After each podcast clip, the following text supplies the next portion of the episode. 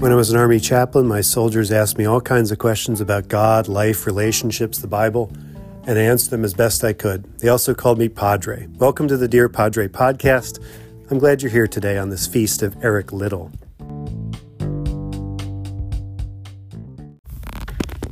A reading from the book of Genesis.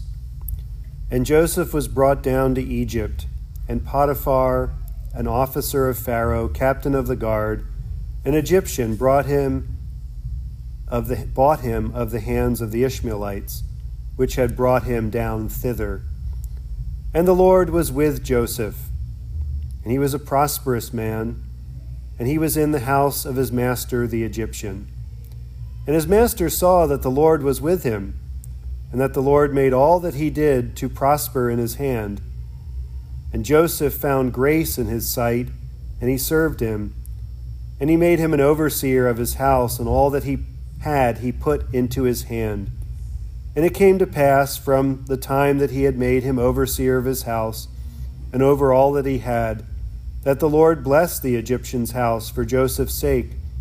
And the blessing of the Lord was upon all that he had in his house and in the field. And he left all that he had in Joseph's hand, and he knew not aught he had, save the bread which he eat. And Joseph was a goodly person and well favored. And it came to pass, after these things, that his master's wife cast her eyes upon Joseph, and she said, Lie with me. But he refused. And she said unto his master's wife, and he said unto his master's wife, Behold, my master wotteth not what is with me in the house, and he hath committed all that he hath to my hand. There is none greater in this house than I, neither hath he kept back anything from me but thee, because thou art his wife. How then can I do this great wickedness and sin against God? And it came to pass, as she spake to Joseph day by day, that he hearkened not unto her to lie by her, or to be with her. And it came to pass about this time that Joseph went into the house to do his business, and there was none of the men of the house there within. And she caught him by his garment, saying, Lie with me. And she left his garment in her hand, and fled, and got him out. And it came to pass, when she saw that he had left his garment in her hand, and was fled forth, that she called unto the men of her house, and spake unto them, saying, See, he hath brought in an Hebrew unto us to mock us. He came in unto me to lie with me, and I cried out with a loud voice. And it came to pass, when he heard that I lifted up my voice and cried, that he left his garment with me and fled and got him out. And she laid up his garment by her until his Lord came home. And she spake unto him according to these words, saying, The Hebrew servant which thou hast brought unto us came unto me to mock me. And it came to pass, as I lifted up my voice and cried, that he left his garment with me and fled out. And it came to pass, when his master heard the words of his wife, which she spake unto him, saying, After this manner did thy servant do to me, that his wrath was kindled. And Joseph's master took him and put him into the prison, a place where the king's prisoners were bound, and he was there in the prison. But the Lord was with Joseph, and showed him mercy, and gave him favor in the sight of the keeper of the prison. And the keeper of the prison committed to Joseph's hand all the prisoners that were in the prison. And whatsoever they did there, he was the doer of it, doer of it. The keeper of the prison looked not to anything that was under his hand, because the Lord was with him. And that which he did, the Lord made it to prosper. The word of the Lord. Thanks, Thanks be to God. Joseph, it says, the Lord was with him, um, even there in Potiphar's house, far from his home, uh, and far from the kind of uh, rules that he had lived by as a young person. Um, certainly, uh, in the, the ethics of the way we conduct ourselves, uh, we get that from our parents. You know, our parents kind of tell us what's right and wrong, what you should and shouldn't do. Some of that is spoken. Some of that is just watched. We watch our parents. Um, but in the, in the aftermath of trauma, which is what Joseph has experienced here, the near murder uh, by his brothers, sold into slavery, which is a death sentence, to be worked to death um, in a foreign land where he has no rights, no anything, no family, no one to take care of him, no one to vouch for him, no one to advocate for him. There are no legal protections for enslaved people in Egypt. Um, and in the aftermath of trauma, it's easy to say, you know, all that stuff that I lived by before doesn't matter anymore. And I don't have to abide by the rules that I grew up with anymore. And yet, Joseph knows that this uh, would be wrong. And here he um, is in this nearly impossible situation. He's been put in charge of this entire estate. I mean, it's probably what we would call a multinational corporation working for Potiphar. Um, he is uh, one of the top leaders in Egypt. The ancient world didn't really have companies, um, they had men, you know, a patriarchal system where one guy, generally speaking, was, and his house was in charge. And the business was conducted in the house.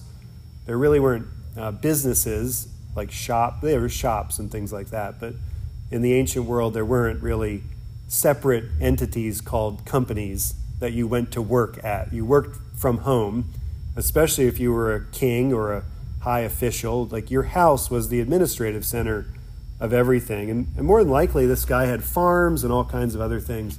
So it's a huge company that he's been put in charge of. And all Potiphar has to do is eat, eat the bread that comes to his table. He, he, you know, really what we've always hoped from robots and AI is that they would work for us so we could just kind of chill out and do art and sing songs and have a good time. Um, and this is what Joseph and these enslaved people are doing for these Egyptians. They are giving them a life of complete luxury and indolence um, and really doing nothing productive. And so, in this lack of responsibility, in this uh, freedom that at the cost of other people's enslavement, some really wicked things happen in those kind of situations. Uh, and this is the thing that happens to Joseph.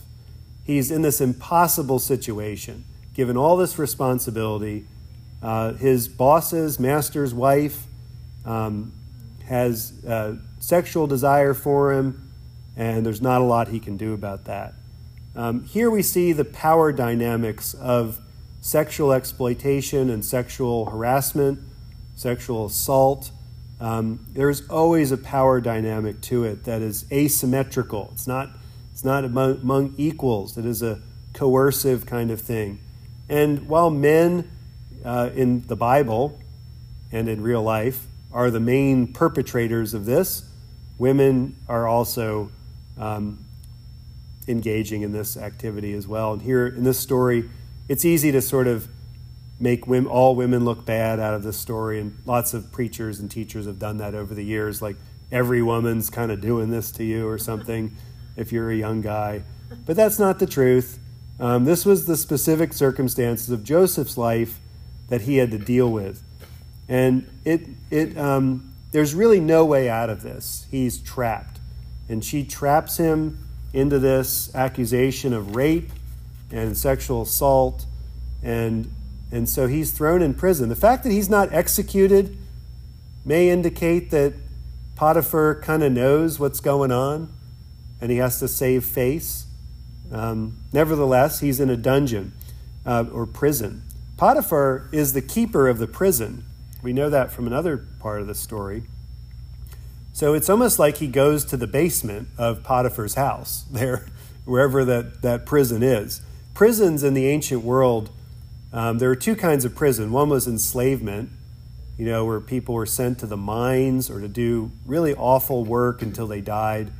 Um, and there really weren't prisons except for really important people. Really important people were sometimes kept in prisons, as we'll see that Joseph is kept. So God is still with him in the prison, and he gets becomes in charge of the prison.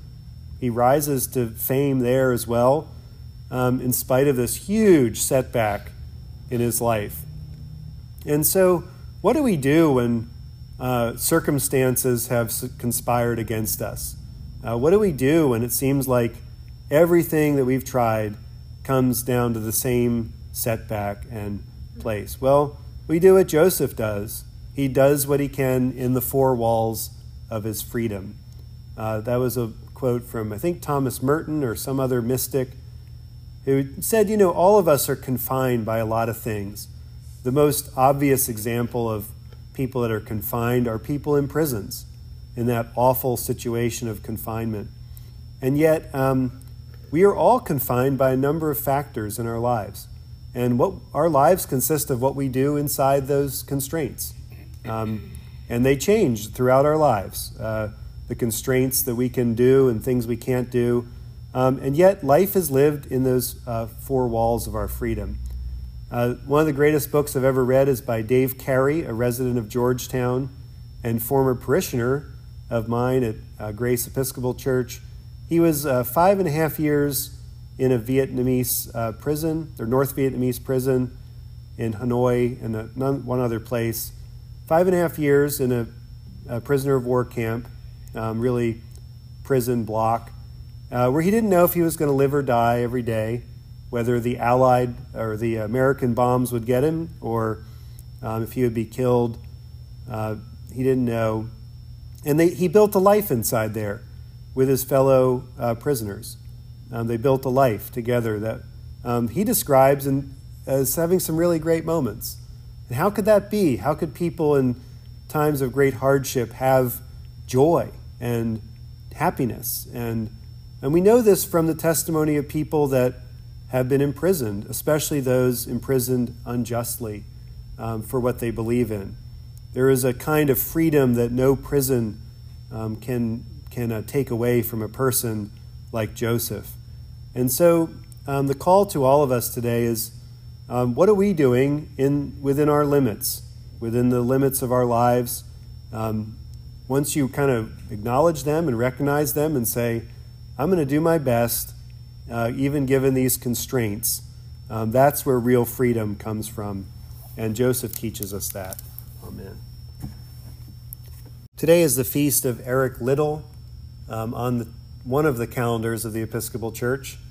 Uh, it's my fa- one of my favorite saints uh, in our calendar, although he was not an Anglican or an Episcopalian.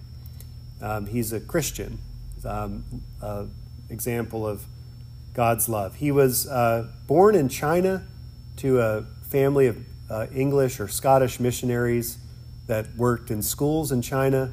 So he grew up there, um, fluent in all the languages of northern China. I believe that's where he was, northern China. Uh, and then uh, went for school in Scotland, where his running prowess uh, was recognized immediately as a great runner. He, um, he won numerous collegiate competitions and was chosen to be on the Olympic team uh, for the Paris Olympics. He uh, went to the Paris Olympics and found out that the, the main race that he was going to enter, the 100 meter, uh, was going to be on a Sunday. And Eric Liddell was from a Scottish Presbyterian family, although I believe the actual church that his parents were part of were a, another non Presbyterian church that had a lot of Presbyterian teaching in it. Presbyterians um, even today, generally do recognize Sunday as the Sabbath and do not believe that anyone should engage in any kind of work or even play in the way or competition like a, like a race. Um, Episcopalians, we don't really believe that. Um, we have a different theology of Sabbath, I think, than, than Scottish Presbyterians from the 1900s.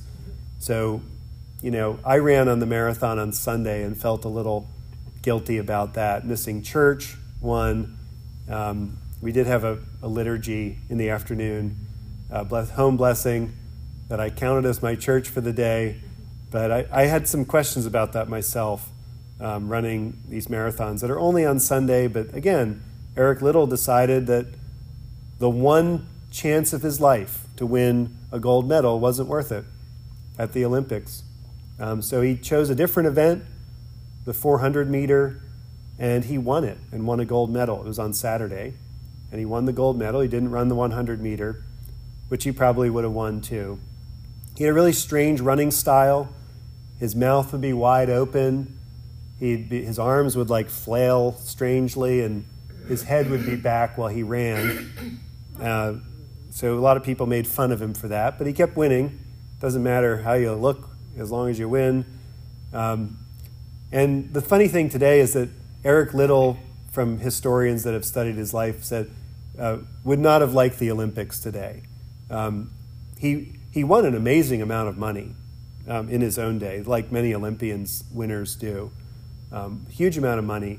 But he really criticized the nationalism at the Olympics. He didn't think different countries should compete against each other. He felt like it was just should be runners and individuals rather than the kind of like militaristic kind of our country is better than your country. And he grew up in China.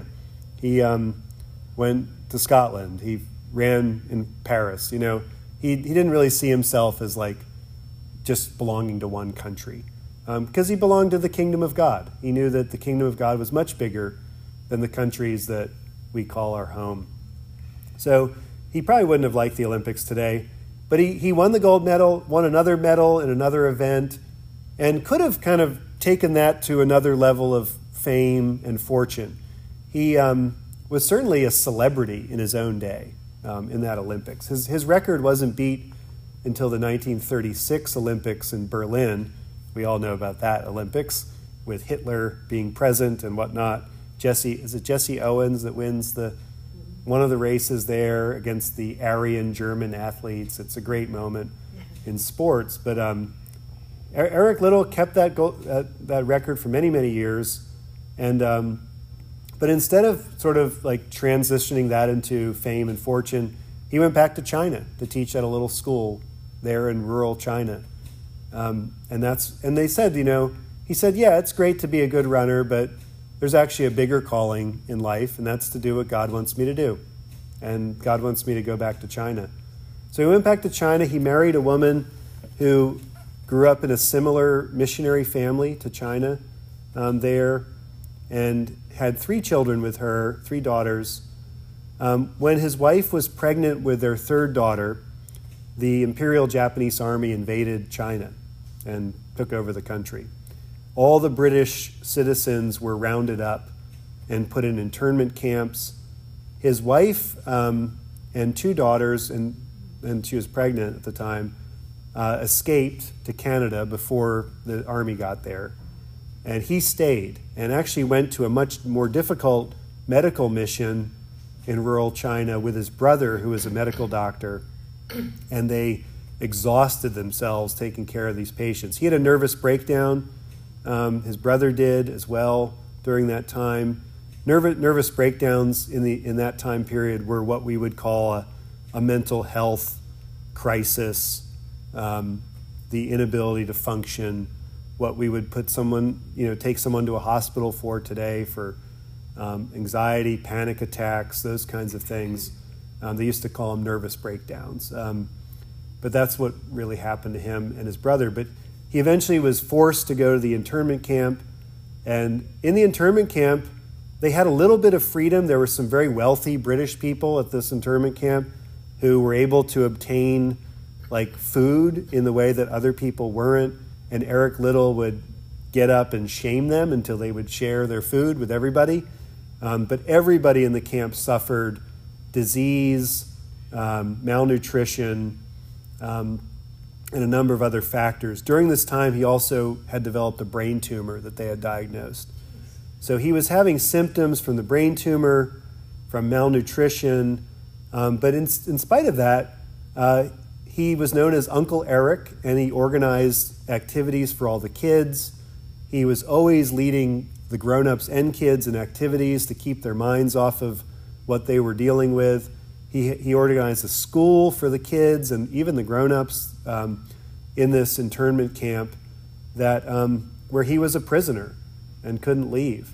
Um, he was visited by, um, by a, a person, another missionary that knew him um, in the camp, and, and she said that he had really, you know, was wasting away, as everyone was in that camp. Um, about seven months before the camp was liberated, he died um, from health complications of malnutrition and possibly this brain tumor that um, had been affecting him for a while. And so he died a martyr's death um, there in prison, um, a, a, witness to his work as a missionary there in China and uh, for his um, commitment to Jesus. That's why he went there. Um, that's why he turned down more glory and fame, and that's why he um, and that is why he he gave his life there in that place. So we remember him today. They made a movie about him called Chariots of Fire. Dun dun dun dun dun dun dun dun dun dun. And um, the actor there mimics his running style pretty well um, in Chariots of Fire. And uh, that's kind of how we know of him today. His wife died in 1984, so a lot of uh, she was able to give a lot of historical details of his life. Um, his his youngest daughter that never met him um, was interviewed. I forget the was interviewed just a couple years ago um, at the age of 73 um, uh, about his life. So his life and legacy continued long after his death and still today. And um, he's remembered around the world. In 2023, his university, University of Edinburgh, um, dedicated a new running elite running center, uh, named it after him. 2023, that was last year. And um, there's numerous other monuments, but he's buried in China. Um, and technically, he is China's first Olympic athlete. China claims him as their first Olympic athlete, even though he ran for Great Britain in that. God, whose strength bears us up as on mighty wings, we rejoice in remembering your athlete and missionary, Eric Liddell, to whom you gave courage and resolution in contest and in captivity. And we pray that we may also run with endurance the race set before us and persevere in patient witness until we wear the crown of victory won for us by Jesus our Savior, who with you and the Holy Spirit lives and reigns, one God, forever and ever. Amen.